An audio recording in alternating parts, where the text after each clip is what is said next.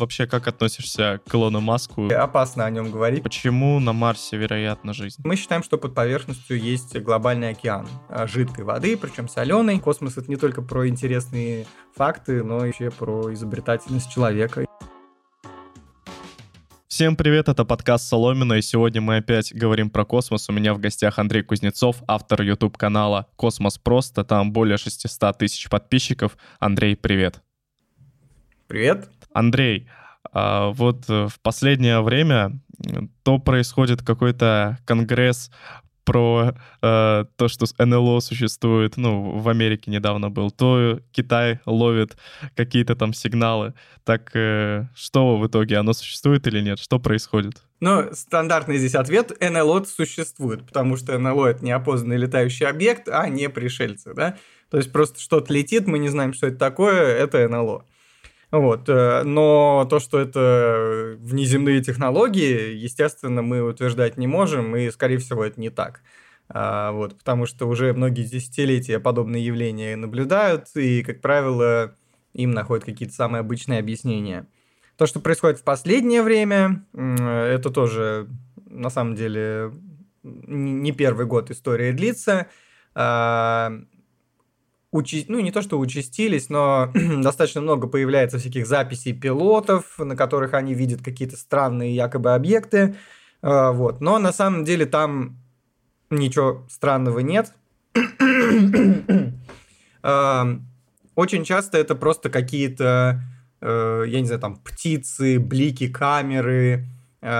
какой-нибудь э, шар летит, и из-за просто эффектов э, элементарной там геометрии и оптики э, кажется, что они летят очень быстро. Вот. Но пока нет никаких достоверных данных о том, что это что-то супер странное. Как правило, это все, что, все, что на этих видео видно, как правило, очень легко объяснить. Или не так легко объяснить, но найти, как бы, прибегать к самому экстремальному объяснению, что это пришельцы, это, наверное, рано пока. Хорошо, но даже если они не посещали Землю, то какова вероятность, что вообще внеземной разум, он существует?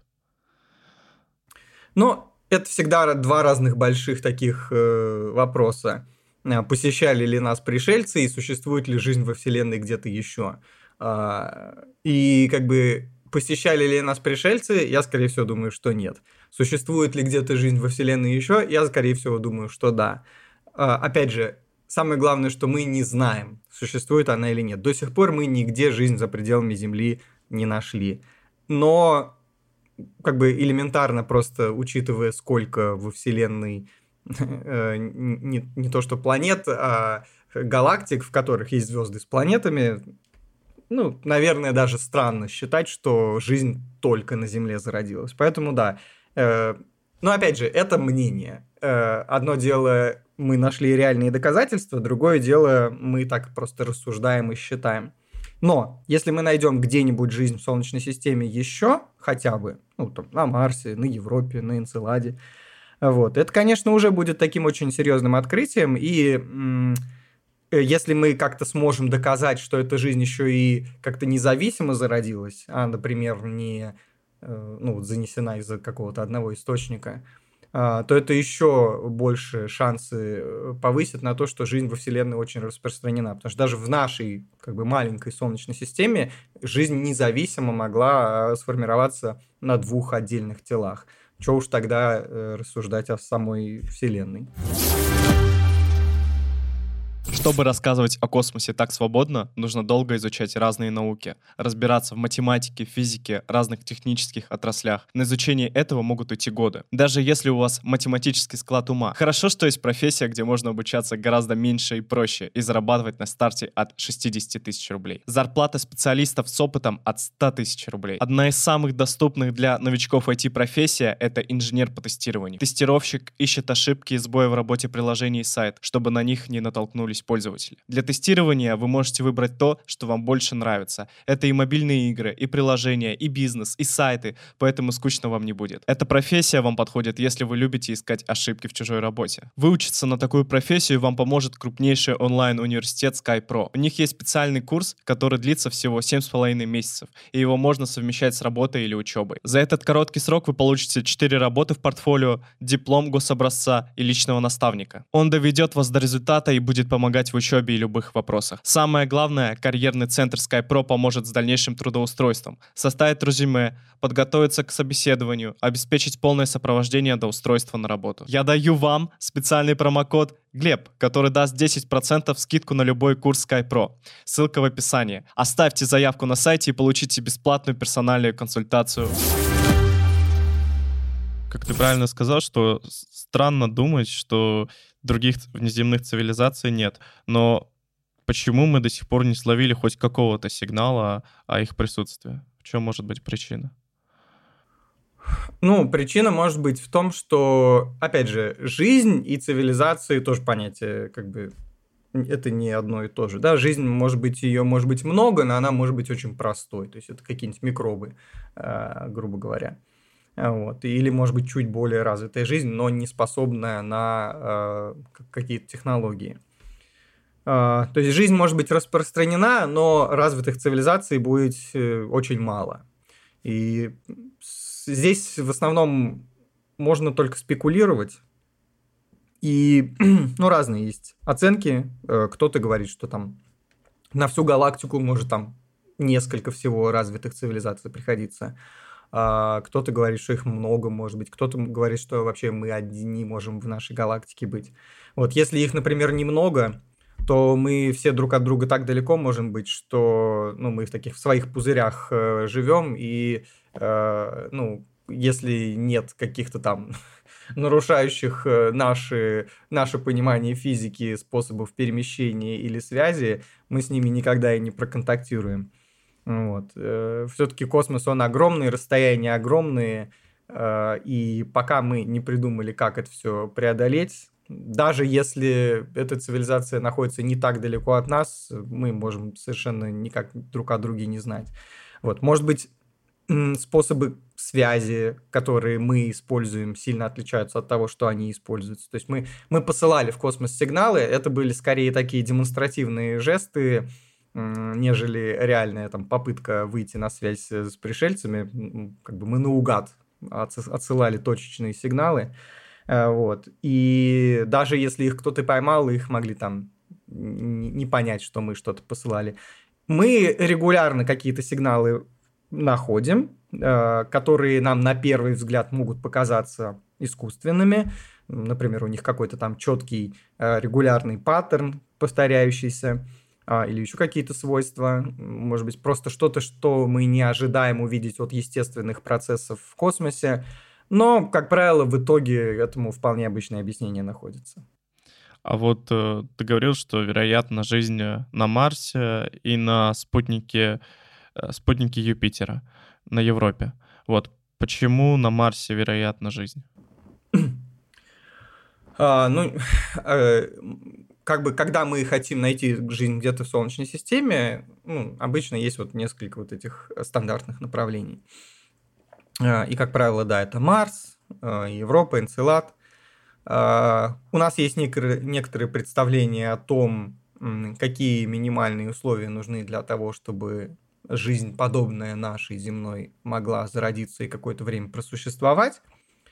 И мы как бы тут выбираем меньшее из зол, да, потому что в Солнечной системе, ну, объективно, такое действительно благоприятное место – это там, где мы живем, Земля. Вот. А дальше мы уже смотрим, где не так плохо. Ну, то есть, понятно, на Венере понятная нам жизнь на поверхности существовать не может, потому что там плюс четыреста пятьдесят по Цельсию, четыреста шестьдесят, гигантское давление, и, и все это... Ну, живой организм не сможет, наверное, в таких существовать условиях. Да, там есть на, неск... на высоте нескольких десятков километров слой такой умеренного климата, но там максимум тоже какие-то микроорганизмы могут э, находиться, и то вряд ли. Вот Марс же в этом смысле он, ну, относительно хотя бы похож как-то чуть-чуть на Землю. По крайней мере, там температуры не такие экстремальные, как на той же Венере. Да? Там даже можно найти периоды и области, где температуры близкие к каким-то земным температурам. Там есть в, той или ином, в том или ином виде вода, хотя бы в виде льда. Там есть похожая химия на земную. Вот. И мы как бы считаем, что раньше, миллиарды лет назад, Марс вообще гораздо больше был похож на Землю, чем а, сейчас. Возможно, там были реки, океаны. Вот. И мы сейчас ищем хотя бы какие-то признаки жизни, которая раньше могла существовать. Если она даже сейчас там не существует, то, возможно, она там на начальных этапах успела там чуть-чуть сформироваться, хотя бы какие-то микроорганизмы. Вот. И в том числе марсоходы это дело ищут. Вот. Но Марс это, по крайней мере, это получше, чем Меркурий, Венера, ну и многие другие тела, там, спутники э, планет-гигантов.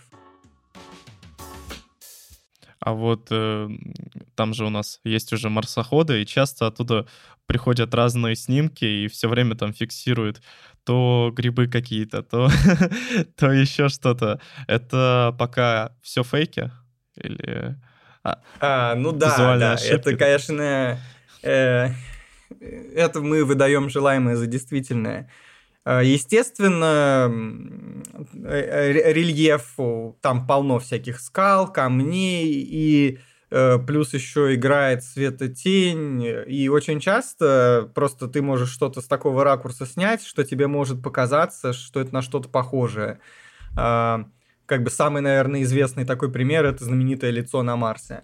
И, вот, и там проблема была, во-первых, в удачном э, свете, да, то есть так вот на этот, на этот участок рельефа свет упал, что казалось. И плюс еще не очень хорошее разрешение аппарата, который этот снимок делал. Позже этот, об, эту область пересняли, и там, насколько я помню, просто какой-то такой щитовой вулкан, ну, немножко такой странной формы, но, естественно, никакого лица там нет.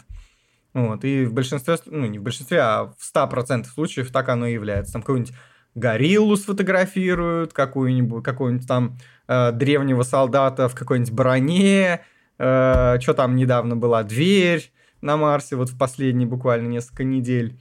Но можно при желании пойти в пустыню, которая немного Марс напоминает на Земле, да, в какую-нибудь пустыню Вади-Рам в Иордании, в которой всегда снимают все планеты в кино голливудском. Я, кстати, там был в этой пустыне. Вот. Или пойти в какую-нибудь американскую пустыню и там по- немножко побегать с камерой в разное время суток и нафоткать очень много интересного, я думаю. А что с Европой? Почему там возможно жить? А, Европа известна тем, что сегодня мы считаем... Это ледяной спутник, то есть не как наша Луна, такая каменюка просто, да, а там значительная масса Европы — это вода. Ну, в виде льда, поверхность у него. Вот, ледяная корка. Но сегодня мы считаем, что под поверхностью есть глобальный океан жидкой воды, причем соленой. То есть там воды, по идее, даже больше, чем в мировом океане на Земле раза в два. Вот, а вода – это жизнь. Вот, наша водно-углеродная жизнь очень сильно зависит от воды, и, как правило, вот, ученые ищут объекты, на которых может находиться вода в жидком состоянии. Это уже очень важный фактор. Естественно, далеко не единственный.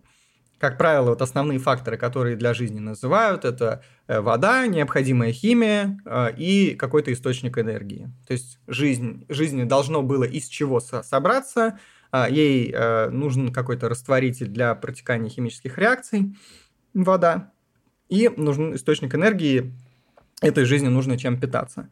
Вот. И предположительно на Европе это все может быть. Вот. И это один из таких вот кандидатов в Солнечной системе, на котором потенциально жизнь могла бы, возможно, зародиться и существовать. Вот. Поэтому, да, поэтому Европа и еще вот несколько подобных тел уже чуть меньше. Ну, вот Энцелад, наверное, сравним с Европой по вот этим условиям. Но есть и другие, в общем, ледяные спутники, у которых подповерхностные океаны тоже могут быть. Вот э, сейчас же оказывается, что очень много микроорганизмов могут жить в очень экстремальных условиях и прекрасно жить.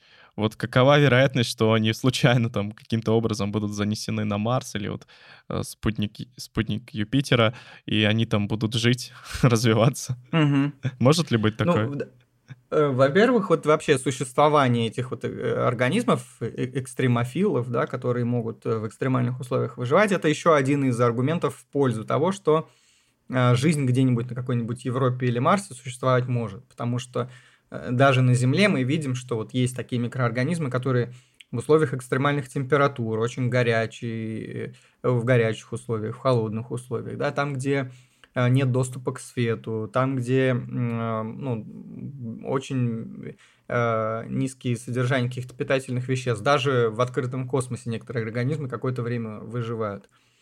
Вот. И это как бы один из аргументов в пользу того, что в теории где-то жизнь еще может существовать. Насчет того, что могут ли быть организмы занесены, могут, да, и это одно из как бы таких... Одна из проблем, о которых постоянно думают при отправлении аппаратов вот в такие места, как Марс и та же самая система Сатурна. Поэтому, во-первых, аппараты, насколько это возможно, стараются очистить. Естественно, это невозможно сделать прям вот на сто процентов, но вот если посмотреть всякие прикольные анимации того, как тот же марсоход собирают, их собирают в так называемых clean room, да, чистая комната, куда там очень э, строгий такой пропуск, и они там в специальных костюмах, чтобы, не дай бог, что-то не занести. Вот, э, всякие этапы очистки проводят.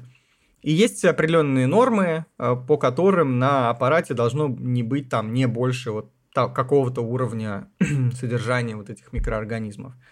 Э, есть себе, а, как бы такой риск, что что-то останется и даже выживет вот этот долгий путь. Есть такой риск, и поэтому стараются максимально очистить все. И, например, аппараты, которые заканчивают свою жизнь, ну вот тот же Кассини, который изучал систему Сатурна, где находится Энцелад, один из вот таких потенциальных спутников, его спустили в Сатурн, чтобы он как-то случайно не упал на Энцелад и не, не загрязнил, и не скомпрометировал там перспективные будущие открытия. Потому что было бы очень обидно, если э, мы потом нашли какие-то микроорганизмы, а оказалось, что это мы, занесли, мы сами да. их и занесли. Да. Будет интересно, будет ли Илон Маск собирать свои ракеты в клинрум, которые будут отправляться на Марс? Mm, да, кстати, я вот не помню этого, этого момента, учитывая их размер, вот, э, и они, в принципе, по его логике должны садиться на поверхность, я, кстати, об этом не думал. Вот. А вообще, как относишься к Илону Маску и перспективам э, колонизации Марса? Ой, ну, к Илону Маску у меня такое отношение сложное, и опасно о нем говорить, потому что у него есть такие прям оголтелые фанаты, которые вообще никакой критики в его сторону не воспринимают, и стоит что-то. У меня вот тоже в комментариях я как-то что-то скажу в сторону Илона Маска, даже что-то отдаленно критическое. А тут же в комментарии прилетают люди, которые, да, ты что, сам ты сделал, ты ты там, т.д.д. Но это будет на вот. моем канале, так что не переживай. Ну да. Нет, я, я к тому, что, в принципе, это вот такой вопрос, он... бывает в интернете острым. С одной стороны, да, он как бы... Его компания сделала так, да, что вот сейчас вот это вот многоразовые ступени активно используются, да. Вот Crew Dragon его. И ну, много чего делается для развития частной космонавтики. С другой стороны, естественно, там не все так просто. И насколько там она действительно частная, и какие там государственные дотации, это там, наверное, тема для отдельного разговора.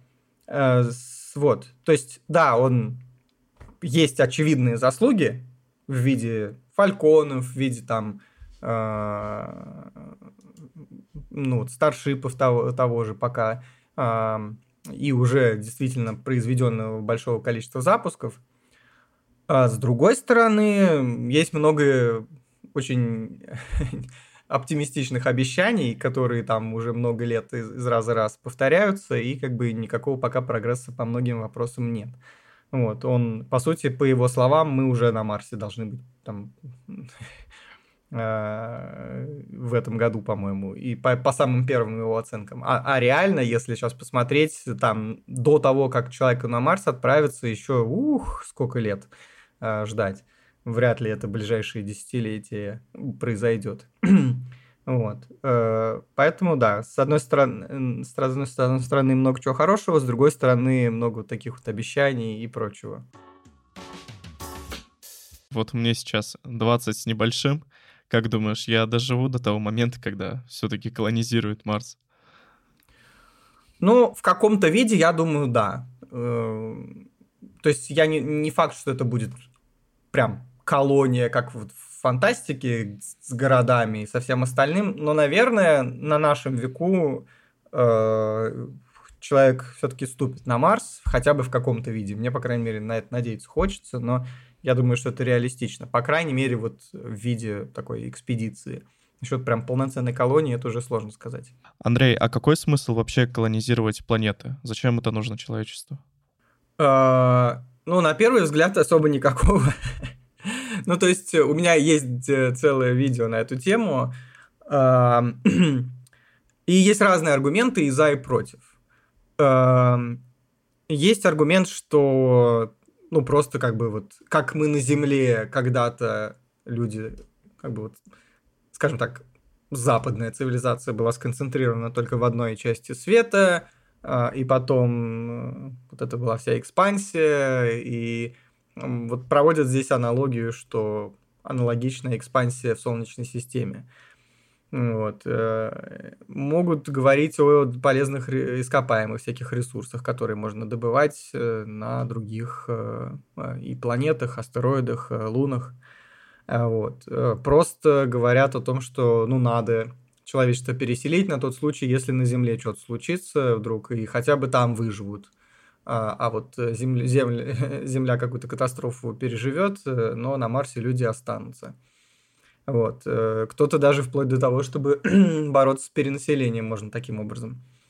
Но пока в нынешних условиях эти все аргументы такие себе, да? Потому что на Земле полно мест, всяких пустынь, Антарктика, пустыня Атакама и другие всякие пустыни, в которых как бы вроде особо почти никто не живет, но в которых условия гораздо лучше, чем на Марсе. И никто не торопится переезжать в Антарктиду.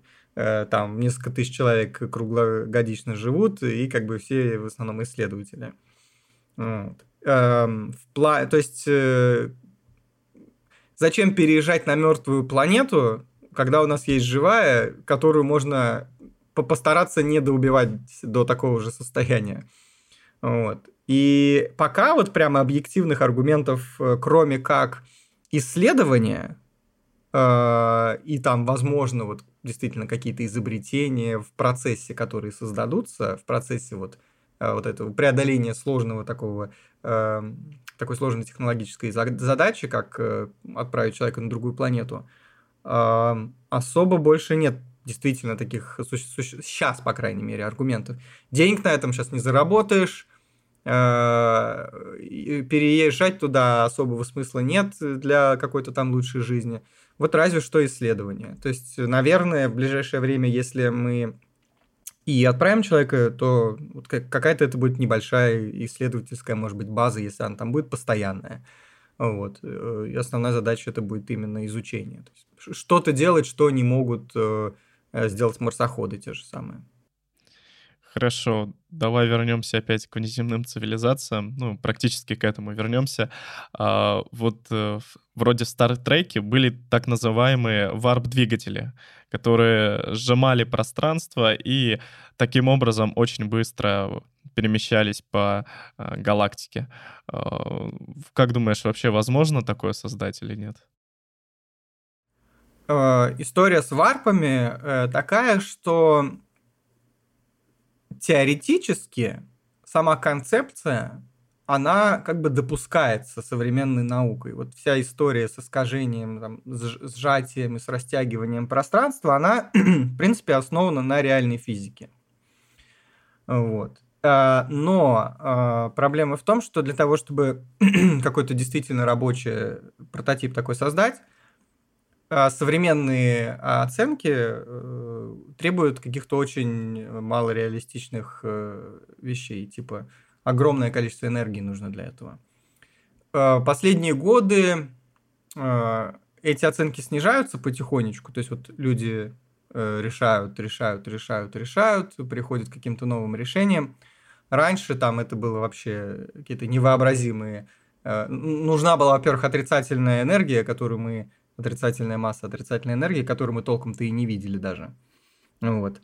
И она нужна в таких количествах, что там по старым оценкам масса там... Ну, ну если не всей Вселенной, то какое-то, какое-то совершенно сумасшедшее количество.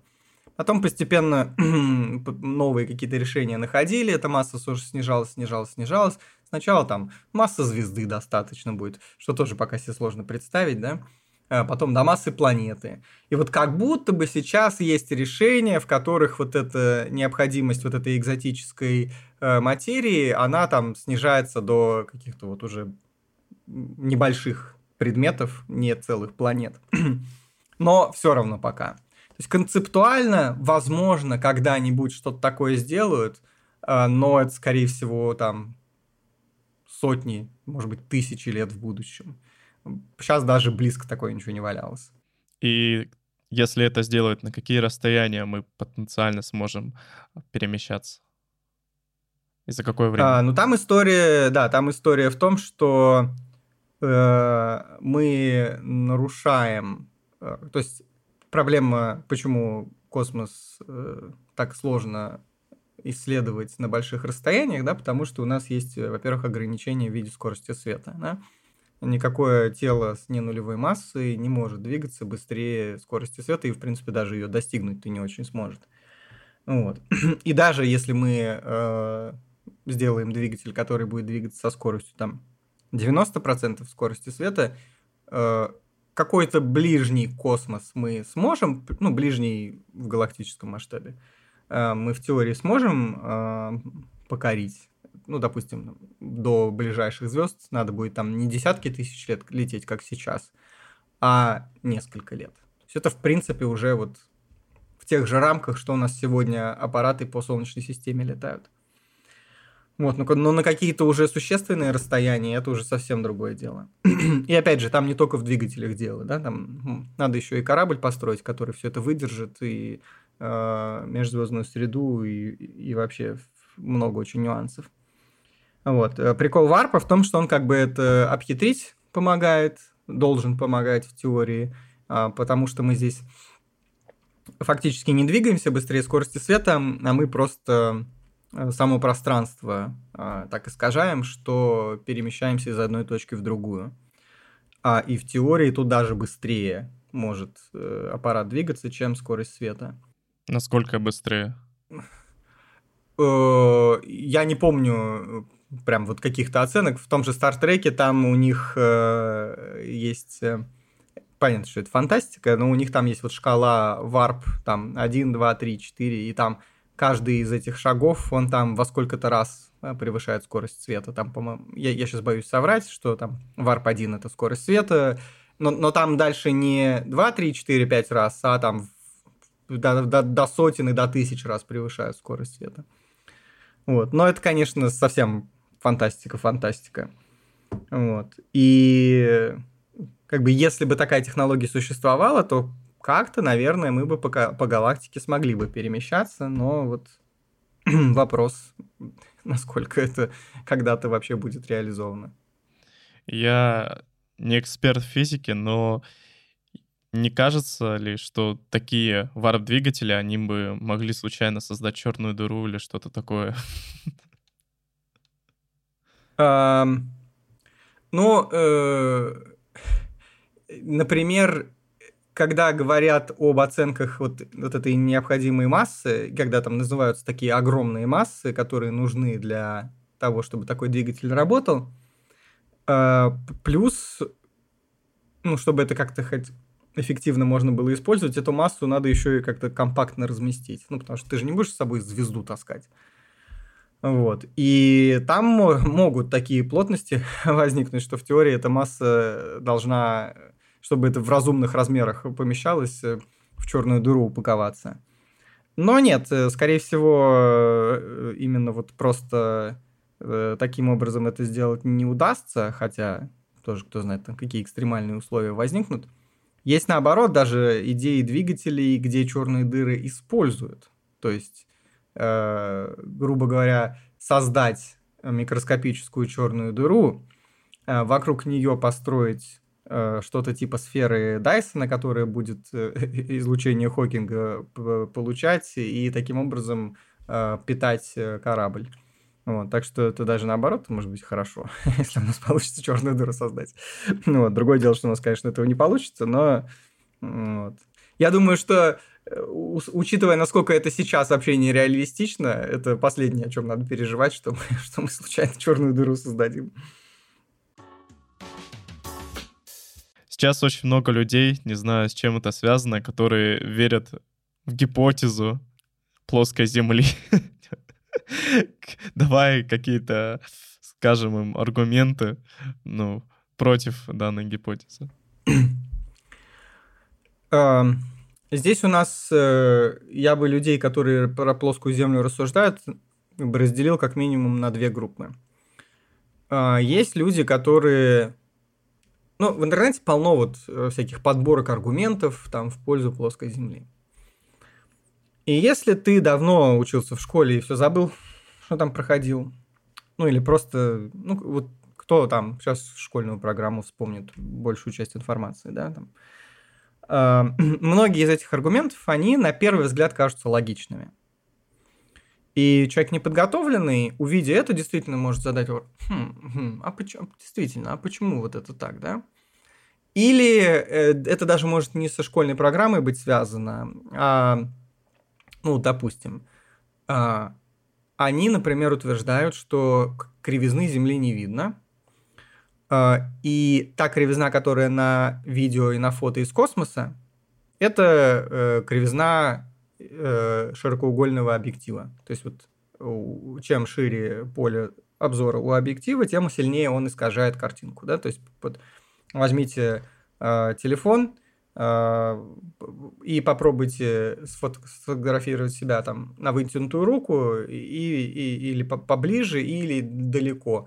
А потом в фоторедакторе возьмите свое лицо, сделайте их одного размера и увидите, что у вас то лицо, которое близко, оно вот такое все надутое, а то лицо, которое далеко, оно ближе как бы к реальным пропорциям. Потому что камера, она искажает на, либо на определенном расстоянии, либо по краям кадра. И действительно, там, если какие-то стратостаты поднимаются в, в стратосферу и на них там GoPro-шку закрепляют, у GoPro у нее очень широкий э, по, об, ну, объектив, поле обзора, ну, практически как рыбий глаз. И действительно, она когда болтается, горизонт он то такой, то такой, то такой, то такой, просто потому что искажается объективом. И как бы люди берут этот момент... И говорят, вот видите, здесь камера искажает, значит, на самом деле э, нет кривизны. Но проблема в том, что кривизну сложно увидеть даже с достаточно высокого, даже с большой высоты. Э, там с самолета ты ее не увидишь, десять километров на зем... на земле, что такое? Представьте себе э, объект с радиусом там шесть с лишним тысяч километров, и что такое десять километров над землей? Да? Ну, это вот на волосок подняться. Вот.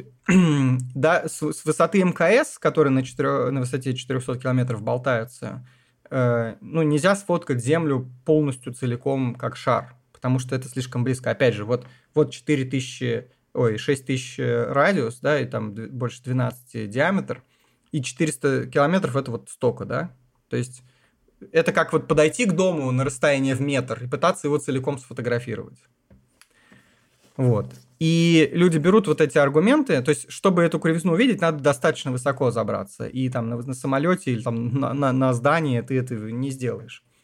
Но то, что объективы действительно искажают горизонт, это не значит, что горизонт всегда ровный. Просто надо подняться на нужную высоту. Но когда ты видишь вот этот аргумент и видишь, как тебе прям показывают, вот смотри, камера искажает горизонт, и ты такой, хм... Или там про тот же Хаббл этот достали, они уже с этим Хабблом, этот интервью Лозы, которое было недавно, он там пер- первое, про что он сказал про свою плоскую Землю, это вот у вас там Хаббл в космосе висит, разверните его. То есть это такая байка уже, уже даже не смешная. То есть, и, и как бы он же на большую публику об этом всем говорит, и он повторяет все вот эти байки из каких-то рандомных видео из интернета. И чтобы как бы в этом разобраться, вот опять же, ты думаешь, человеку, который ничего про Хаббл не знает, ты ему скажи, в космосе висит Хаббл.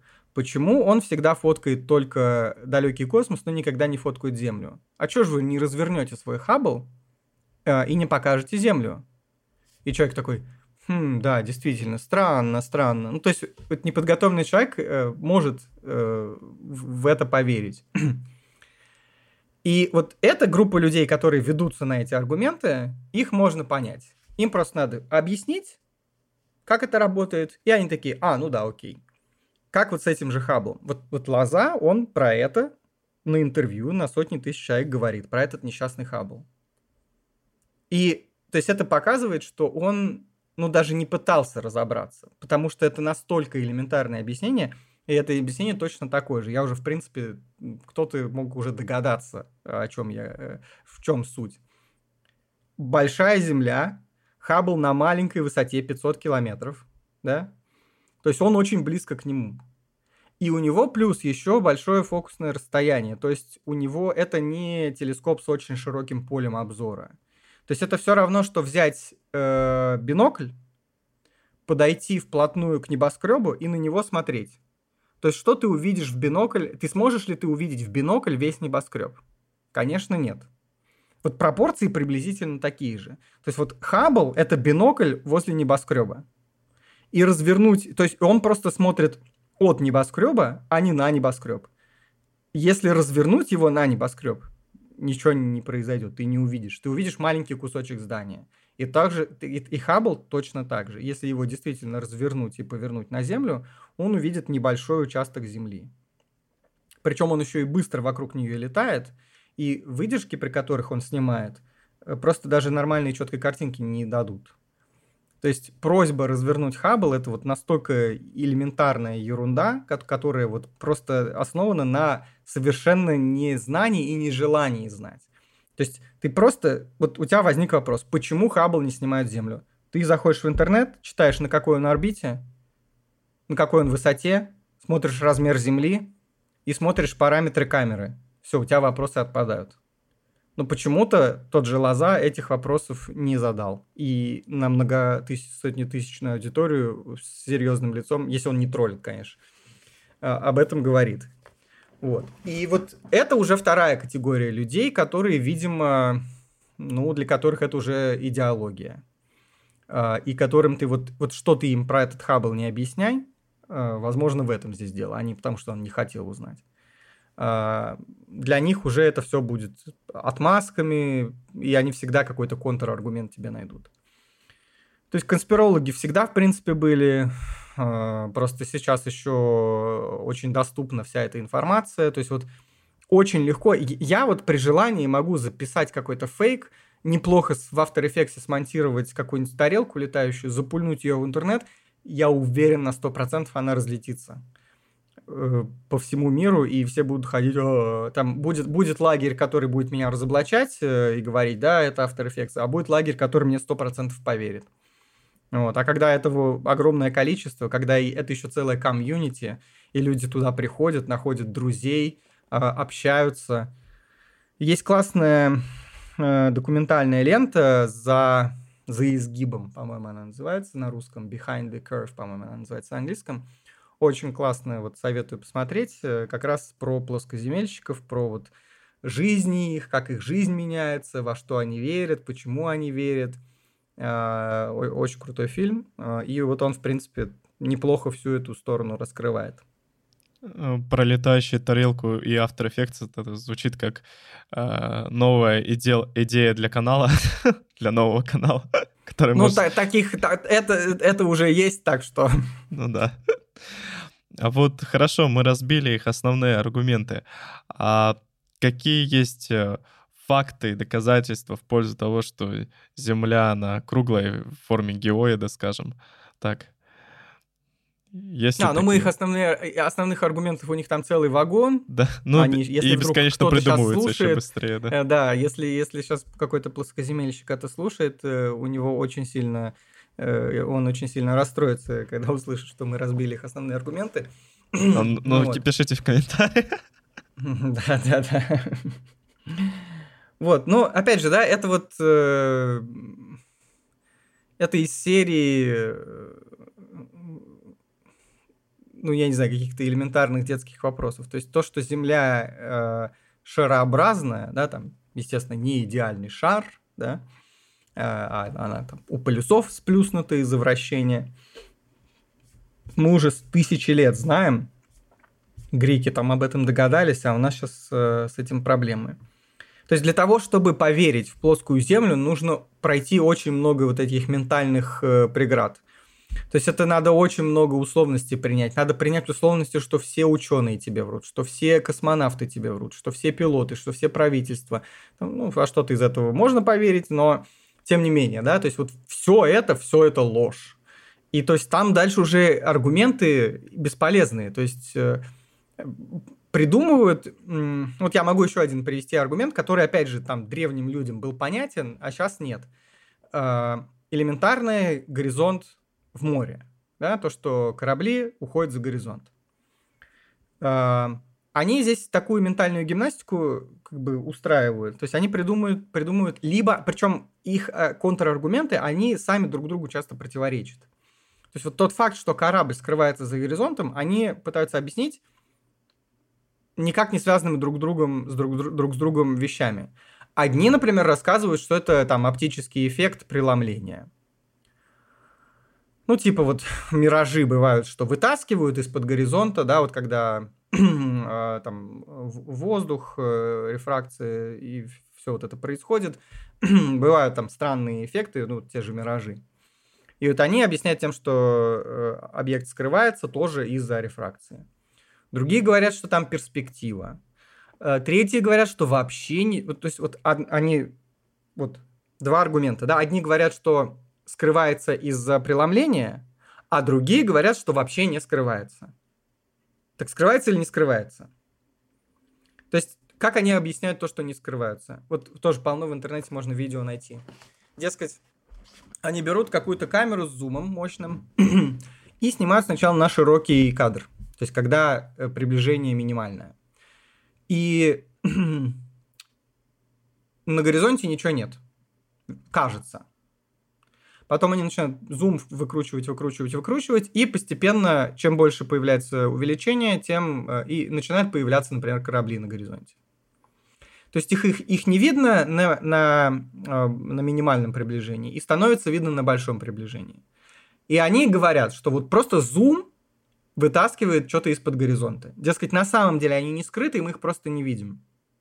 Но проблема в том, что на минимальном разрешении, то есть у нас же оптика ограничена, да, и то есть э, при минимальном э, разрешении, э, при минимальном увеличении объект, он просто, ну, слишком маленький, чтобы он различался.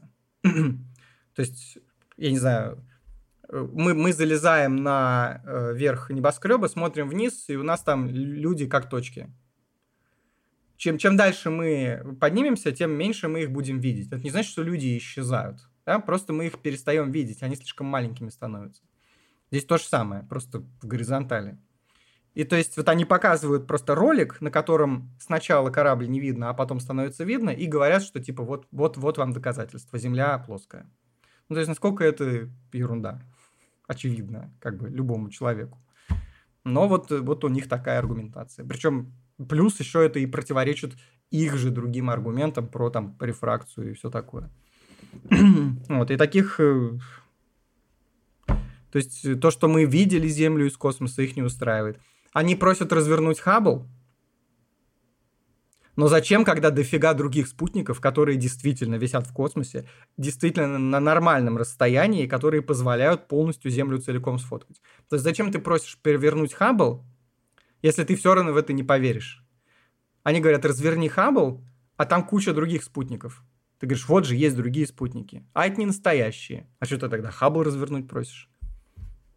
Ну, то есть, вот это вторая группа для тех, для кого это идеология. То есть, здесь вот, ну, вот эта логика, она просто уже перестает работать. То есть, это, какие бы ты аргументы ни приводил, это уже в большинстве случаев бесполезно. Хорошо, вот поговорили про плоскую Землю. Теперь самое время поговорить про то, высаживались ли люди на Луне, американцы. Как думаешь, это было или нет? Да. Ну, опять же, это, в принципе, это стандартный набор э, э, стартер-кит конспиролога. Э, Земля плоская, люди на Луне не были. Там, в принципе, все то же самое. Тоже есть ряд аргументов, которые тоже очень легко объяснить, но которые никто не хочет верить. Опять же,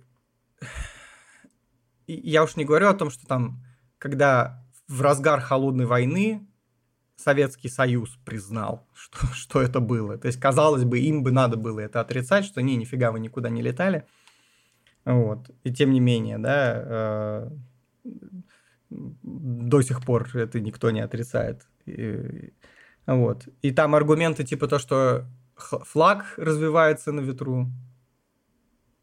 Но он не развивается на ветру. Там такая Г-образная палочка, на которой флаг закрепили. Естественно, поскольку там атмосферы...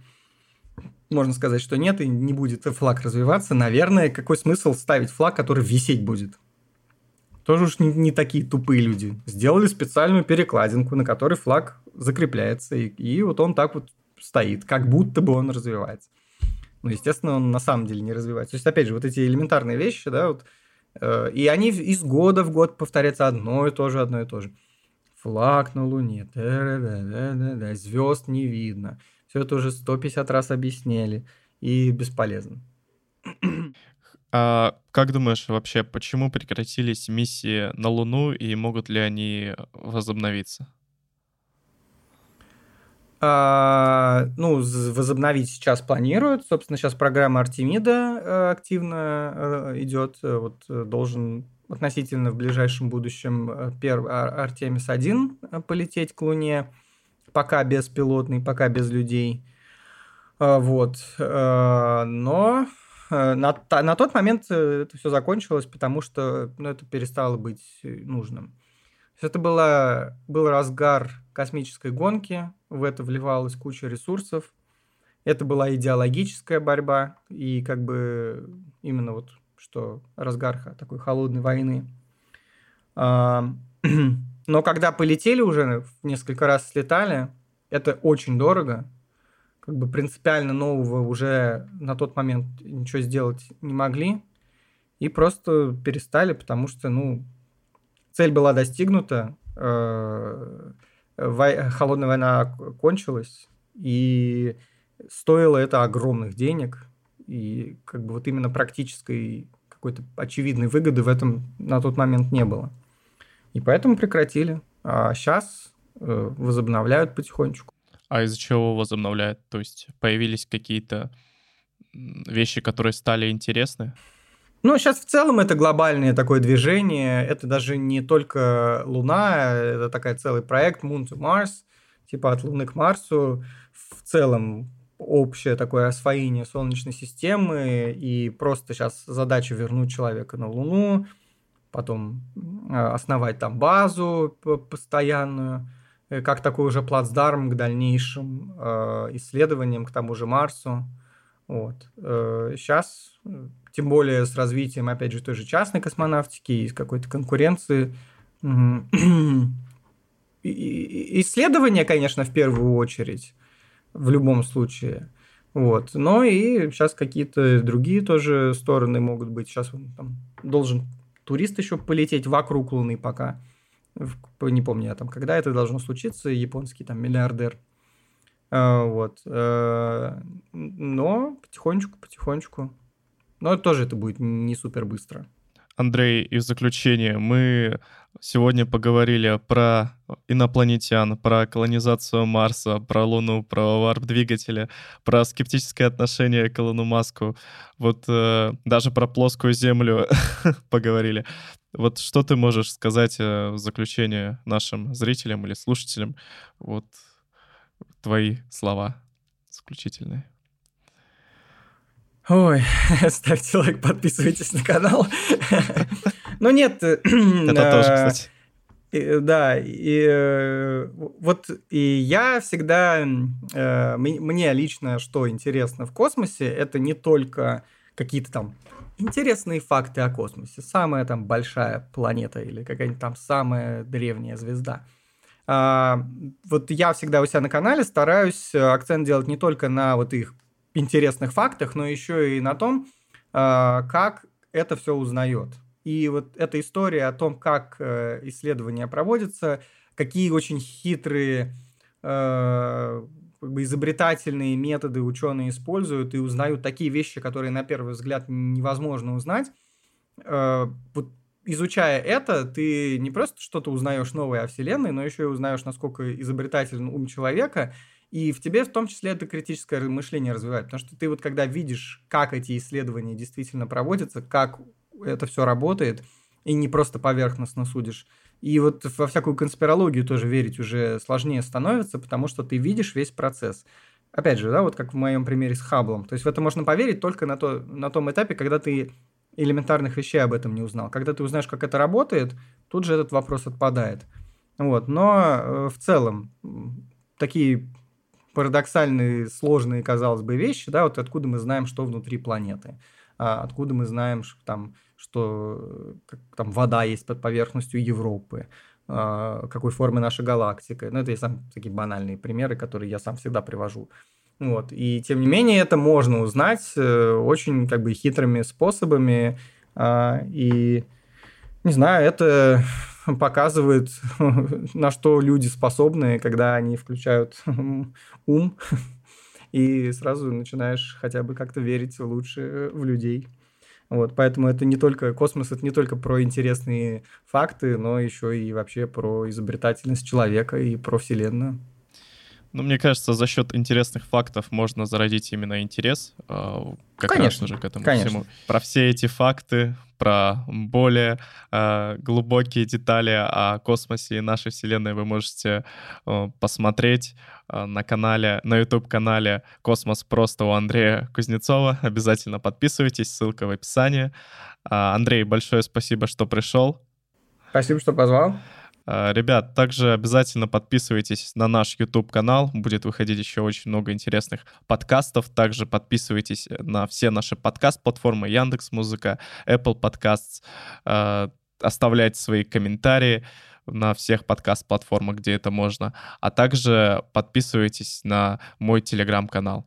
Ссылка тоже будет в описании. Всем спасибо, пока.